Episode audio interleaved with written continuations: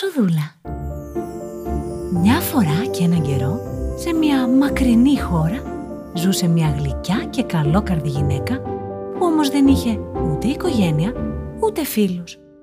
Μέρα νύχτα προσευχόταν να αποκτήσει μια συντροφιά. που μια μέρα εμφανίστηκε μπροστά της μια νεράιδα που της έδωσε ένα μαγικό σπόρο και της είπε «Φρόντισε με αγάπη και στοργή αυτό το σπόρο. Όταν μεγαλώσει και γίνει λουλούδι, σε περιμένει μία έκπληξη». Πραγματικά, ύστερα από λίγο καιρό, ο σπόρος μεταμορφώθηκε σε μια υπέροχη τουλίπα.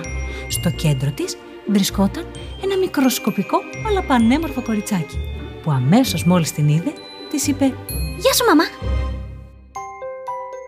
Το κοριτσάκι ήταν τόσο μικροσκοπικό που η μητέρα του το ονόμασε το Σοδούλα. Η μικρή κοιμόταν μέσα σε ένα καριδότσουφλο στολισμένο με βιολέτες και σκεπαζόταν με ένα ροζ ροδοπέταλο.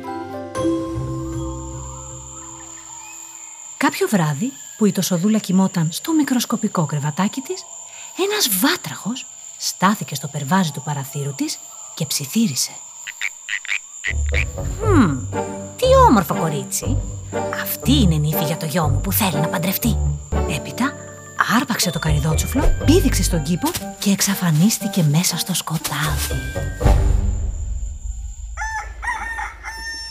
Όταν ξύπνησε το επόμενο πρωί, η Τοσοδούλα κοίταξε γύρω της έκπληκτη και είδε ότι βρισκόταν πάνω σε ένα μεγάλο φύλλο στη μέση μιας λίμνης.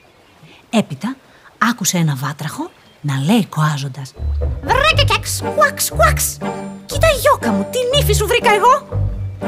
Ο νεότερος βάτραχος άρχισε να χοροπηδάει και να κοάζει ενθουσιασμένος, αδιαφορώντας για την τοσοδούλα που ήταν φοβισμένη και έκλαιγε με λιγμούς. Τα ψαράκια της λίμνης στεναχωρήθηκαν πολύ όταν είδαν την καημένη την τοσοδούλα να κλαίει. Έτσι, φώναξαν τη φίλη τους στην πεταλούδα και την παρακάλεσαν να βοηθήσει το μικροσκοπικό κοριτσάκι. Η πεταλούδα πλησίασε την τοσοδούλα και της ψιθύριζε στο αυτί ότι θα την έπαιρνε μακριά από τους βατράχους. Έπειτα της έδωσε ένα μακρύ κοτσάνι και της είπε να το κρατήσει καλά για να την τραβήξει. Έτσι λοιπόν η καλόκαρδη πεταλούδα την πήρε μακριά από το βασίλειο των βατράχων. Ωστόσο, την ώρα που η Τοσοδούλα ετοιμαζόταν να αποχαιρετήσει την ευγενική πεταλούδα, ένα τρομακτικό σκαθάρι την άρπαξε. Τι όμορφο κορίτσι! Πρέπει να την παντρευτώ! φώναξε.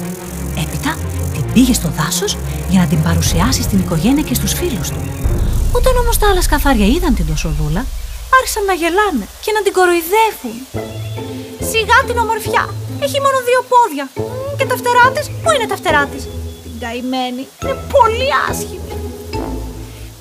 Το σκαθάρι απογοητεύτηκε τόσο πολύ, ώστε άφησε την τοσοδούλα μόνη της σε μια γωνιά του δάσους. «Τι θα κάνω τώρα, μακάρι να ήταν εδώ η μανούλα μου», είπε η τοσοδούλα. Η τοσοδούλα πέρασε όλο το καλοκαίρι στο δάσος, τρώγοντας φρούτα και ξηρούς καρπούς και πίνοντας τον νέκταρο των λουλουδιών.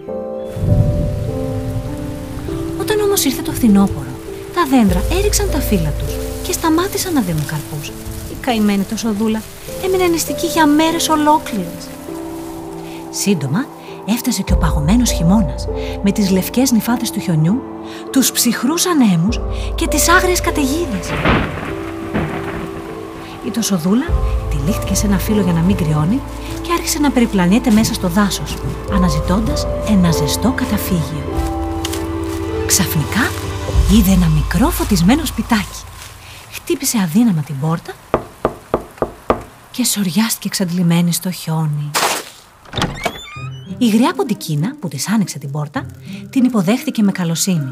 Την έβαλε να καθίσει κοντά της στη φωτιά και της έφτιαξε μια νόστιμη ζεστή σουπίτσα. Η Τοσοδούλα αγκάλιασε τη γριά ποντικίνα και την ευχαρίστησε από τα βάθη της καρδιάς της. «Γλυκιά μου, δεν χρειάζεται να με ευχαριστείς. Μπορείς να μείνεις στο σπίτι μου όσο καιρό θέλεις», της είπε και της χάιδεψε τα μαλλιά. Μια μέρα, ένας τυφλοπόντικας ήρθε να επισκεφτεί την Ποντικίνα. Μόλις συνάντησε την Τοσοδούλα, την ερωτεύτηκε. Χωρίς να χάσει χρόνο, τη ρώτησε. Αγαπητή Τοσοδούλα, θέλεις να με παντρευτείς; Η Ποντικίνα συγκινήθηκε και χάρηκε τόσο πολύ που η Τοσοδούλα αναγκάστηκε να δεχτεί μόνο και μόνο για να μην τη στεναχωρήσει. Μια μέρα η Τοσοδούλα αποφάσισε να περάσει από το τούνελ του Τυφλοπόντικα για να δει πού θα έμενε όταν θα παντρευόταν. Ξαφνικά, κάτω από τη χλωμή φλόγα του κεριού της, είδε πεσμένο ένα χελιδόνι. Το χελιδονάκι ήταν παγωμένο και είχε κλειστά τα μάτια του. Η Τοσοδούλα το πλησίασε και του ψιθύρισε τρυφερά. «Σε παρακαλώ, χελιδονάκι μου, μη πεθάνεις, θα σε φροντίσω εγώ». Έπειτα πήγε και του έφερε μία κουβέρτα το σκέπασε και χάιδεψε τα φτερά του. Η Τοσοδούλα φρόντιζε και τάιζε καθημερινά το άρρωστο χελιδόνι. Έτσι, μέσα σε λίγες μέρες, το χελιδόνι έγινε τελείως καλά. Το χελιδόνι ήταν τώρα έτοιμο να ανοίξει τα φτερά του για να πετάξει στις ζεστές χώρες. «Σε ευχαριστώ πολύ που με βοήθησες. Είσαι πολύ καλή. Θέλεις να έρθεις μαζί μου» τη ρώτησε. «Δυστυχώς δεν μπορώ. Πρέπει να παντρευτώ το τυφλοπόντικα Διαφορετικά, η καημένη γριά από την Κίνα θα πεθάνει από τον καημό της. Το χελιδόνι, λυπημένο, άνοιξε τα φτερά του και πέταξε ψηλά. Η Τοσοδούλα άφησε τα δάκρυά της να κυλήσουν. Πόσο ζήλευε την ελευθερία του. Εκείνη ήταν καταδικασμένη να ζήσει μέσα στο σκοτεινό τούνελ του Τυφλοπόντικα. Επιτέλους έφτασε η άνοιξη. Η Τοσοδούλα όμως δεν μπορούσε να απολαύσει τα χρώματα της ανθισμένης φύσης.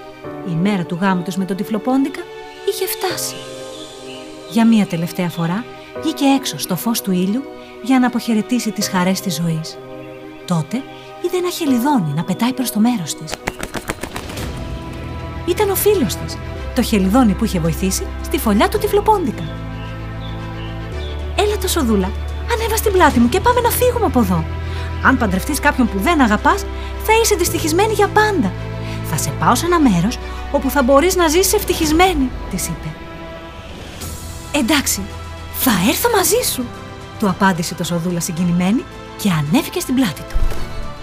Το χελιδόνι πέταξε ψηλά, πολύ ψηλά, πάνω από δάση, βουνά και ποτάμι.